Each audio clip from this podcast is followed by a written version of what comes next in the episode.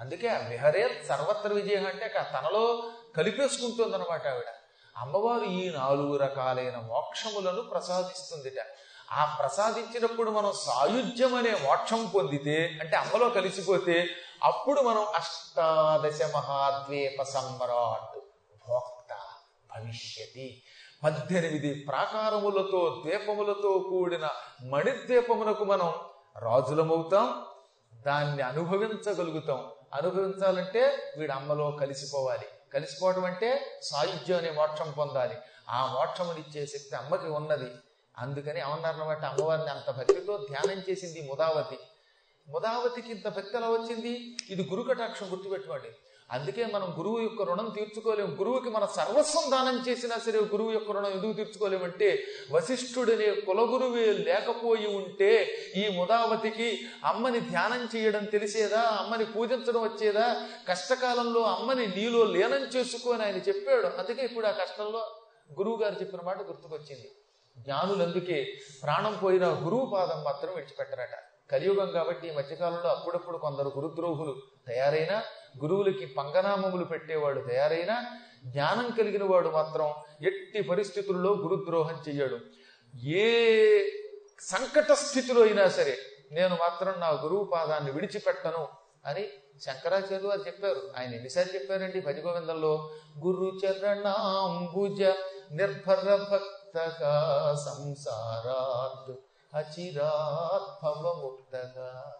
గురువు పాదపద్మములను దృఢమైన భక్తితో అచంచలమైన విశ్వాసంతో విడిచిపెట్టకుండా పట్టుకుంటే వాడు చాలా శీఘ్రకాలములో అనగా ఈ జన్మలోనే సంసార బంధముల నుంచి విముక్తి పొందుతాడు ముక్తి పొందుతాడు. సందేహం లేకుండా అమ్మ దర్శనం చేసుకుంటాడు. ఏదో రకంగా అమ్మవాడిని తన దగ్గరికి తీసుకుంటుంది. పాప ఈ పుణ్యాత్మురాలు ఉదావతి అమ్మ జగన్మాత నన్ను రక్షించుంటూ అమ్మని పద్మాసనం వేసుకు ధ్యానం చేసిందనమాట. ఎన్ని రకాల స్తోత్రాలు చేసిందండి.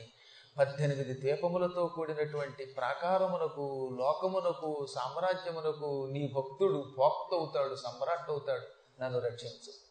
ఆ రక్తాభాం త్రినేత్రాం అరుణిమవదనాం రత్నతాటంకరమ్యాం హస్తాం భోజై సపాశాంకుశమదన ధనుస్సాయకైర్విస్ఫురంతి ఆపీనోత్తుంగవక్షోరుహ కలశలుఠత్తారగారోజ్జలాంగీం ధ్యాయేత్ అంభోరుహస్థాం అరుణిమవసనాం ఈశ్వరీమీశ్వరాణ ఓ జగన్మాత నీవు ఎర్రని శరీరం కలిగిన దాని ముఖము అరుణిమ వదనం ఎర్రనిది అరుణిమ వసనం వసనం అంటే వస్త్రం. వస్త్రాలు కూడా ఎర్రగానే ఉంటాయి. అటువంటి నీకు నమస్కారం. ఈశ్వరీ ఈశ్వరాణం ఈశ్వరాణం. ప్రభువులకి ఈశ్వరీం. నువ్వే ప్రభువువి ఈ ప్రపంచమంతా పరిపాలించే మహానుభావులైన రాజులకు కూడా రాజులు ఉన్నారు అటువంటి వాళ్ళకి త్రిమూర్తులు ప్రభువులు. ఆ త్రిమూర్తులకు కూడా నువ్వే పరిపాలకురాలివి. ఇంకా నీ పైన మరొక ఈశ్వరి లేదు. నువ్వు సూపర్లేటివ్ డిగ్రీ అన్నమాట. నిన్ను మించిన అధిష్టాన దేవత ఈశ్వరి పరిపాలకురాలు మరెవరూ లేరు. అటువంటి నీకు నమస్కారం. ఓ తల్లి నువ్వెప్పుడు అంభోరుహస్థాం తామర పువ్వులో ఉంటావు. అమ్మ ఎప్పుడు ఒకే రకంగా ఉండదండి ఒక్కొక్కప్పుడు ఒక్కొక్క ఆసనం మీద కూర్చుని ఉంటుంది. కష్టములు తొలగించటానికి మాత్రం అంభోరుహస్థ అయి ఉంటుంది. తామర పువ్వులో కూర్చుని దర్శనమిస్తుంది. తామర పువ్వులో కూర్చుని అమ్మ దర్శనమిచ్చిందంటే తక్షణం మన కష్టం తొలగిపోతుందని అర్థం. అందుకే జ్ఞానులు తామర పువ్వులో కూర్చున్న అమ్మనే అంభోరు అయినటువంటి అమ్మనే ధ్యానం చేస్తారు. ఎందుకని ఆదిశంకరాచార్యులు వారు అంభోరుహస్త అన్నాడు. అంభోరుహం జన్మగృహం భవత్య అని ప్రార్థించగానే అమ్మవారు వచ్చి కష్టాలు తొలగించి బంగారు ఉసిరికాయలు కురిపించిందా లేదా? మీ ఇళ్ళలో ఎప్పుడైనా ఏదైనా కష్టం అనిపించినా తీవ్రమైన బాధ అనిపించినా అప్పుడు అమ్మవారిని ఏమంటారు? ఓ జగన్మాత తామర పువ్వులో ఉన్న ఓ తల్లి తీవ్రమైన కష్టం నన్ను పట్టుకున్నది. ఈ కష్టంలోంచి బయటికి రాలేకపోతున్నాను. ఈ కష్ట నష్టాలు నివారించి నన్ను విశిష్టుండి చెయ్యని ప్రార్థిస్తే టక్కన ప్రత్యక్షమైన కష్టం తొలగిస్తుంది. తీవ్ర కష్టం ఉన్నప్పుడు తామర పువ్వులో కూర్చున్నట్లుగా అమ్మని భావించి పూజిస్తే ఇంకా వాడికి కష్టం ఉండదు. నేను అలాంటివి చూశాను అందుకు చెబుతున్నాను మలమల మాడిపోతున్నప్పుడు ప్రాణం పోతున్నప్పుడు దుఃఖం వచ్చినప్పుడు అమ్మని అంభోరుహస్తగా ధ్యానం చేసినప్పుడు క్షణాలలో ఆ కష్టం తొలగిపోయేది. అలా మబ్బు తొలగిపోతే సూర్యుడు ప్రకాశించినట్టుగా మన కష్టాలు తొలగిపోగానే మళ్ళీ మనం ప్రకాశిస్తాం. మనం హాయిగా ఉండగలుగుతాం. ఈ అమ్మ అలా ప్రార్థిస్తూ ఉంటే జగన్మాత ఓ బాలిక కళ్ళు విప్పు అన్నదట. ఈవిడ కళ్ళు తెరిచింది. ముదావతి అని పేరని చెప్పానుగా విదూరతుడి కూతురి ముదావతి కళ్ళు విప్పింది. చూచింది. ఎవరు కనపడ్డారు ఎదురుగుండా? అపూర్వమైన ఒక ఆసనం మీద కూర్చున్న సుందరీమణి విశ్వసుందరి జగన్మాత కనపడింది. ఆ సౌందర్యాన్ని ఆమెను వర్ణించగలుగుతాం. బ్రహ్మ కూడా అమ్మవారి సౌందర్యం వర్ణించలేడు. ఆదిశేషుడు వెయ్యి నాలుకలు రెండు వేల నాలుకలు ఉన్నాయి వెయ్యి పడగలు ఉన్నాయి ఆయన కూడా వర్ణించలేడు. అపార పాండిత్యం కలిగిన బృహస్పతి కూడా వర్ణించలేడు. అటువంటి జగదేక సుందరి విశ్వసుందరి భువన సుందరి ఈ అమ్మాయి పాతాళ లోకంలో కుజంబుడి చెరలో ఉండి కష్టాలలో వండి ప్రార్థిస్తే తక్షణం ప్రత్యక్షమైందిట. అప్పుడు ఆవిడ ఆసనం ఎలా ఉన్నది? అంటే ఆవిడ పంచప్రేత మంచాధిశాయని ఐదు ప్రేతములతో కూడిన ఆసనం మీద కూర్చుని దర్శనమిచ్చాను ప్రేతము అనే శబ్దమునకు శవము అని మాత్రమే మన వాళ్ళు అర్థం చెబుతున్నారు. నిజానికి శవమునకు కూడా ప్రేతమని పేరెట్టాం ఎందుకంటే ఆ పేరు ఎందుకు పెట్టామో తెలిసిన? శవం కంటే మంచివాడు ఇంకెవడు ఉండడు కనుక.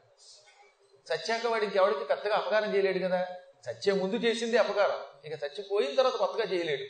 అందుకనే చచ్చిపోయిన వాడిని ఒరే నీకంటే గొప్పవాడు లేడురా అన్నాం. సంస్కృతంలో ప్ర ఇత ప్రేత అంటే ఇంతకంటే శ్రేష్ఠుడు మరొకడు లేడు.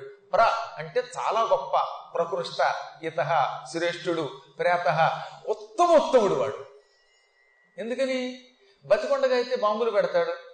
ఇంకో పని చేస్తాడు పిచ్చి పనులు చేస్తాడు సాధువులు బహిష్కరిస్తాడు కొడతాడు తిడతాడు గురుభక్తి లేకుండా ఉంటాడు ఎన్నో రకాల దోషాలు చేయడానికి అవకాశం ఉంది. ఇంకా చచ్చిపోయాడు పాపం. చచ్చిపోయాడు కనుక ఇంక ఇప్పుడు కొత్తగా ఏం చేయలేడు.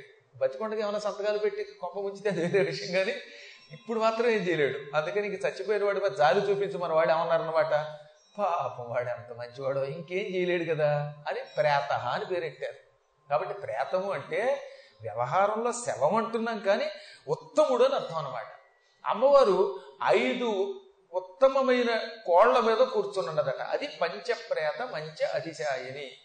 మంచి కోళ్ళు తయారు చేయించి ఆ కోళ్ళని నాలుగు వైపులా పెట్టుకున్నది. కోళ్ళు అంటే ఈ కోళ్ళు అవకాశం అంటే మంచం కోళ్ళు. మంచమునకు నాలుగు వైపులా నాలుగు కోడులు ఉంటాయా? మధ్యలో బల్ల ఉంటుందా? ఈ ఐదింటిని ఈ మధ్యలో బల్లని ఈ నాలుగు కోళ్ళని పంచప్రేతములు అంటారు. దాని మీద ఆ మంచం మీద మంచహ సంస్కృతం తెలుగులో మంచం. మంచం మీద అధిశాయిని టీవీగా కూర్చుందనమాట శాయిని పడుకున్నది కూర్చున్నది. అధిశాయిని టీవీగా కూర్చుంది. ఇంతకీ అమ్మవారి ఆ మంచం ఎలా ఉన్నది? మంచమునకు నాలుగు కోళ్ళు చెప్పాం కదా. మధ్యలో చక్కని బల్ల ఉండాలి కదా. ఆ నాలుగు కోళ్ళు ఏమిటి బల్లెవరు? బ్రహ్మ విష్ణుశ్చ రుద్రశ్చ ఈశ్వరశ్చ సదాశివ ఏతే పంచఖురాక ప్రోక్తాక ఫలకస్తు సదాశివగా బ్రహ్మదేవుడు ఒక కోడు. మీ కుర్చీకి నాలుగు కోళ్ళు ఉన్నాయిగా అందులో ఒక కోడు బ్రహ్మగారు. సాక్షాత్తు సృష్టికర్త బ్రహ్మదేవుడు ఒక కోడు కింద మారాడు. రెండవ కోడు విష్ణు. మూడవ కోడు రుద్రుడు. రుద్రుడు అనే పేరుతో ఉన్న శివుడి యొక్క ఒక రూపం. నాలుగోవాడు ఈశ్వరుడు. ఈశ్వరుడు వేరు రుద్రుడు వేరు. ఈ రెండు రూపాలు వేరు. ఈ నలుగురు నాలుగు కోళ్ళు. ఇంక ఇప్పుడు మధ్యలో బల్ల ఉండాలిగా ఫలకం? ఆ ఫలకం సదాశివుడు. ఫలకస్తు సదాశివ. అందుకే మీకు అమ్మవారు లలితాదేవి ఉన్న చోట శివుడి మీద కూర్చున్నట్టు కనపడుతుందిగా. ఆయన ఈ శివుడు కాదు సదాశివుడు. సదాశివ పర్యంకం మీద ఉంటుంది ఆవిడ.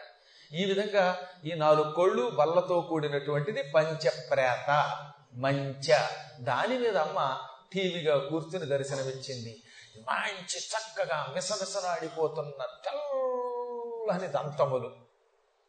నల్లగా నిగనిగలాడిపోతున్న తుమ్మెద రెక్కల్లాంటి జుట్టు తామర పువ్వు రేకులను తిరస్కరిస్తున్న నేత్రములతో చెవులకు రత్నాలు తాపడం చేయబడిన కుండలములు పెట్టుకొని ఉన్నది. నాలుగు చేతులు ఆ నాలుగు చేతులు కూడా వృత్తాకారంలో మళ్ళీ గుండ్రంగా ఉన్నాయి. ఈ ప్రాంతం అంతా కూడా ఏనుగు తొండం ఎలా గుండ్రంగా ఉంటుందో అలా ఉన్నాయి. బలమైన చేతులు అపూర్వమైన కాంతి కుడి కన్ను సూర్యుడు ఎడమ కన్ను చంద్రుడు మూడవ కన్ను అగ్నిహోత్రుడు. ఇలా త్రినేత్రములతో కనపడింది. అందుకే ఆరక్తాభాం త్రినేత్రం అన్నారు. ఎర్ర రంగులో ఉన్నది మూడు కళ్ళు కలిగి ఉన్నది. మంచి కిరీటం పెట్టుకున్నది. అది మామూలు కిరీటమా? ప్రపంచంలో ఉన్న సూర్యాది గ్రహములన్నీ కలిసి ఈ కిరీటంగా మారాయి దాని మీద అష్టమి నాటి చంద్రుడి యొక్క రేఖ ఉన్నది. ఈ కిరీటమునకు మంచి మంచి నవరత్నాలు ఉన్నాయి నిజానికి అవి రత్నాలు కదట. మొత్తం తారలు నక్షత్రములన్నీ కూడా. నక్షత్రములే ఆ తల్లి కిరీటమునకు